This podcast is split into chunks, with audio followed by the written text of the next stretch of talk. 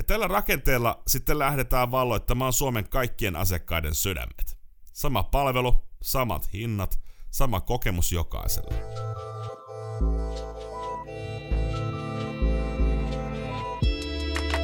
Tervetuloa Myynti ei ole kirosana podcastiin.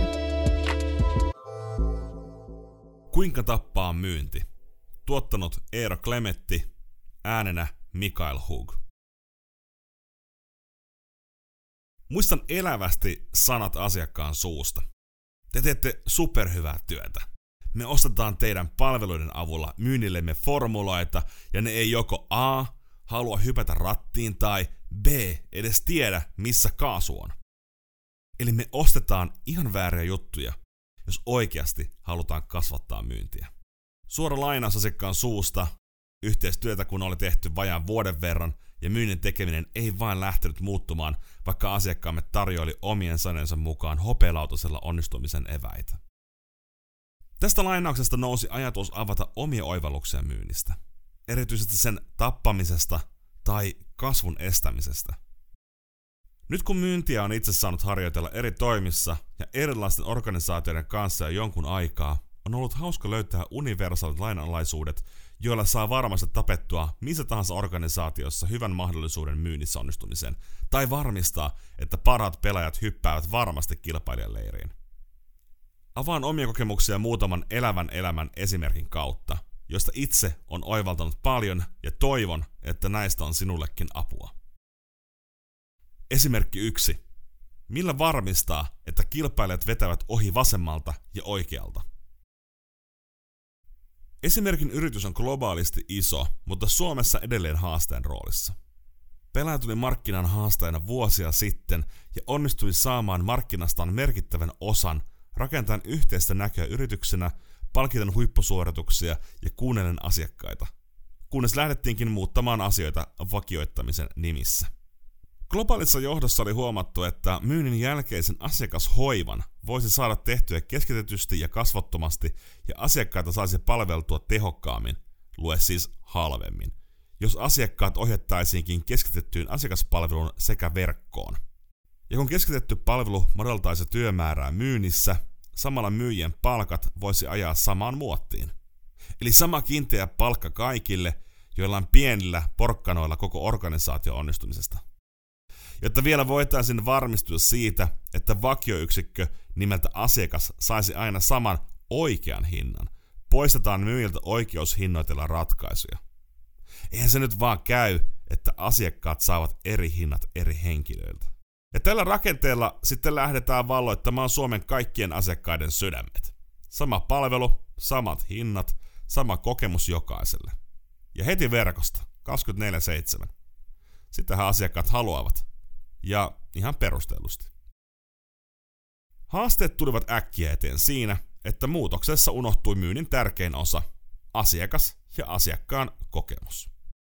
Asiakas ei ollut valmis tähän muutokseen, toimintamalli kun oli uusi ja monelle asiakkaalle aivan outo. Muutoksella saatiin aikaan tunne, että asiakkaasta ei välitetä, eikä hän ole tärkeä. Ja kun huippumyyjätkään eivät enää hyötyneet huippusuorituksista mitenkään, ja lisäksi kun vielä oli poistettu kaikki mahdollisuudet vaikuttaa, ei tarvita ydinfysiikkaa ymmärtääkseen, mikä oli lopputulos. Organisaatio onnistui karkottamaan parhaat myyjät ja palvelua arvostavat asiakkaat kilpailijoille. Yhtiön tuloskunto ei radikaalisti muuttunut, mutta kilpailijoilla kyllä kasvun ansiosta muuttui. Eli loppuoivallus, kuuntele asiakasta ja asiakkaan aitoja tarpeita ennen muutosta ja varmista, että muutoksessa on edes jollain asteella huomioitu asiakkaan tarve ja ota sen lisäksi organisaation mukaan muutokseen. Jos muutoksen vetureita ei ymmärrä asiakas eikä oma organisaatio, onnistuminen jää huteralle pohjalle. Esimerkki kaksi. Lähdetään kohti muutosta, mutta unohdetaan tarkistaa, ovatko kaikki mukana. Toinen esimerkki on organisaatiosta, jolla oli kovin vakiintunut liiketoiminta ja pitkät asiakassuhteet, mutta ongelmana oli se, etteivät konsultit, joille oli annettu myös asiakasvastuullinen rooli, kokeneet myyntiä mitenkään mielekkäänä tai roolinsa mukaisena, ja näin yhtiön kasvu oli hidastunut merkittävästi, vaikka toimiala ympärillä kasvoikin. Tähän tuskaan lähdettiin ostamaan ratkaisuna. lue pakottamaan valmiiksi sovittuja tapaamisia suoraan konsulttien kalentereihin. Jos ei asiakas tule konsultin luo, jos konsultti menisikin asiakkaan luo. Ajatus taustalla oli hyvä ja tapaamismäärät ja kokonaismyynnin onnistumiset saatiin melko äkkiä kääntymään oikeaan suuntaan, mutta erityisesti myyntiluvuissa kehittyminen koski vain osaa myyntivelvollisista henkilöistä. Kaikki kyllä saatiin käymään asiakkailla, mutta vain osa alkoi saamaan myynnillisiä onnistumisia. Koska kokonaismyynti oli kuitenkin paremmissa luvuissa kuin aiemmin, lähdettiin ajatuksesta, että enemmän on enemmän ja konsulteille buukattiin syksyllä tuplasti lisää tapaamisia verrattuna kevätkauteen.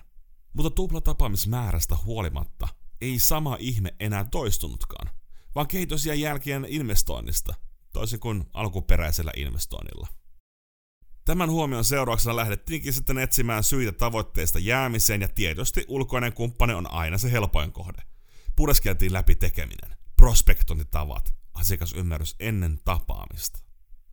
Ja varsinaista syytä ei vain löytynyt, kunnes päättäjä asiakkaalla vaihtui ja kyettiin objektiivisen analysointiin nykytilasta ja toimenpiteistä. Muistan elävästi sanat asiakkaan suusta. Te teette superhyvää työtä. Me ostetaan teidän palveluiden avulla myynnillemme formuloita ja ne ei joko A. halua hypätä rattiin tai B. edes tiedä missä kaasu on. Eli me ostetaan ihan vääriä juttuja, jos oikeasti halutaan kasvattaa myyntiä. Isoimpana yllätyksenä tuli se, että samaan aikaan, kun myynnin edistämisen investoitiin isojakin summia, konsultteja ei oltu mitenkään otettu mukaan tähän muutokseen, onnistumisesta ei palkittu mitenkään ja pahimmillaan myynnin onnistumiset koettiin rasitteena, koska se olisi tarkoittanut merkittävästi lisätöitä. Eli laitettiin ihmiset muuttumaan, vaikka he eivät A. halunneet, B. ymmärtäneet tai C. hyväksyneet tätä muutosta. Kaksi esimerkkiä upeista yhteisöistä, jossa oli oikeanlainen palo lähteä etsimään tapoja kasvaa ja tai pärjätä paremmin, mutta tärkein voimavara, ihminen, oli jäänyt taka-alalle. Kolme. Miten se myynti sitten varmasti tapetaan? Näiden ja useiden muidenkin kokemusten kautta voin kiteyttää tietyt lainalaisuudet, joita tekemällä voi varmistua siitä, että myynti ei ainakaan onnistu. Tarkoitus ei ole osoittaa sormella, vaan avata omia huomioita tähän astiselta tutkimusmatkalta myyntiin. Eli jos haluat varmasti tappaa myynnin, tee ainakin näin. 1. Älä palkitse onnistumisesta, vaan pidä sama kiinteä palkka jokaisella. Jokainen meistä kaipaa sitä onnistumisen tunnetta, kun saakin kaikki asiat onnistumaan ja kun huippuonnistuja palkitaan huippuansainnalla ja varmistetaan, että jokainen saa osansa yhtiön menestyksestä, jokainen voittaa. 100 prosentin provisio on harvassa paikassa voittavin ratkaisu, mutta erityisen tappava on myös tasapaksu palkka jokaiselle, ellei yhteisössä ole rakennettu jotain suurempaa merkitystä suoritukselle. 2. Älä auta myyjää onnistumaan, mutta muista kritisoida, kun epäonnistumisia tapahtuu. Jokainen meistä kaipaa vierellä kulkijaa, erityisesti kun puhutaan muutoksessa kulkemisesta. Mene vaan tuonne suuntaan näillä askelmerkeillä.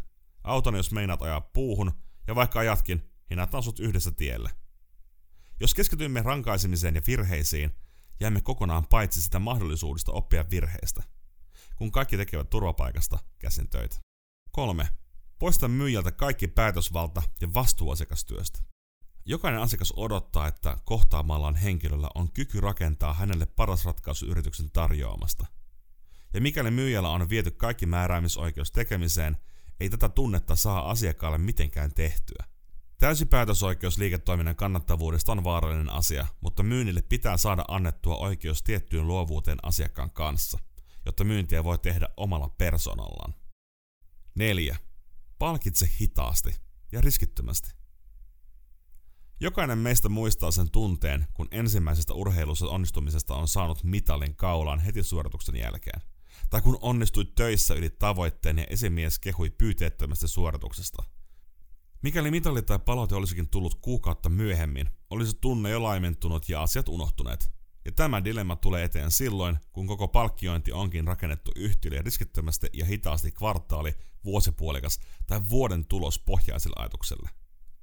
Lähtökohtaisestihan tällaiset mallit eivät ole ongelma, mutta mikäli yhtiö ei uskalla ottaa ollenkaan riskiä palkkioinnissa kuukausitasolla jää tärkeä tunnejälki onnistumisesta kokematta. 5. Ulkoista johtaminen palkkamallille. Pelkkä raha on todella huono esimies ja johtaja. Se on tärkeä osa henkilön oman tekemisen mittaamista ja ohjautumista, mutta jos muutosta yritetään saada aikaan pelkällä rahalla, oivalluttamatta, osallistamatta ja avaamatta palkkaperusteita ja ymmärtämättä jokaista yksilöä, keskittyy tekeminenkin pelkkään rahaan. Ja silloin jää pahimmillaan jäljelle vain kuoret ja korkea vaihtuvuus. 6. Älä johda muutosta. Kerro mitä haluat ja odota toimenpiteitä. Muutos on ainoa pysyvä olotila. Jokainen kaipaa muutoksessa vahvoja sanoituksia ja näkemystä tulevasta ja toimenpiteistä, jotka johtavat haluttuun lopputulokseen. Jos esihenkilö kertoo minne haluaa organisaation menevän, mutta ei osaa sanoittaa miten ja miksi sinne mennään, tai ole oleellinen osa muutosta ryhmän sisällä, muutos harvoin toteutuu toivotulla tavalla. 7.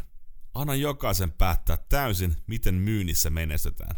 Yhteistavat roskiin, rokkistarat kunniaan. Myynnissä on hyvä antaa persoonien kukkia. Organisaatio luo uskottavuuden, persona luo luotettavuuden. Mutta mikäli myyntijohtaja ei tee myynnistä helppoa ja rajaa tekemistä oikeisiin uomiin ja rooleihin, johtaa tilanne siihen, että jokainen pelaaja on jäällä pelaamassa omaa peliään ja joukkueesta on täten turha unelmoida.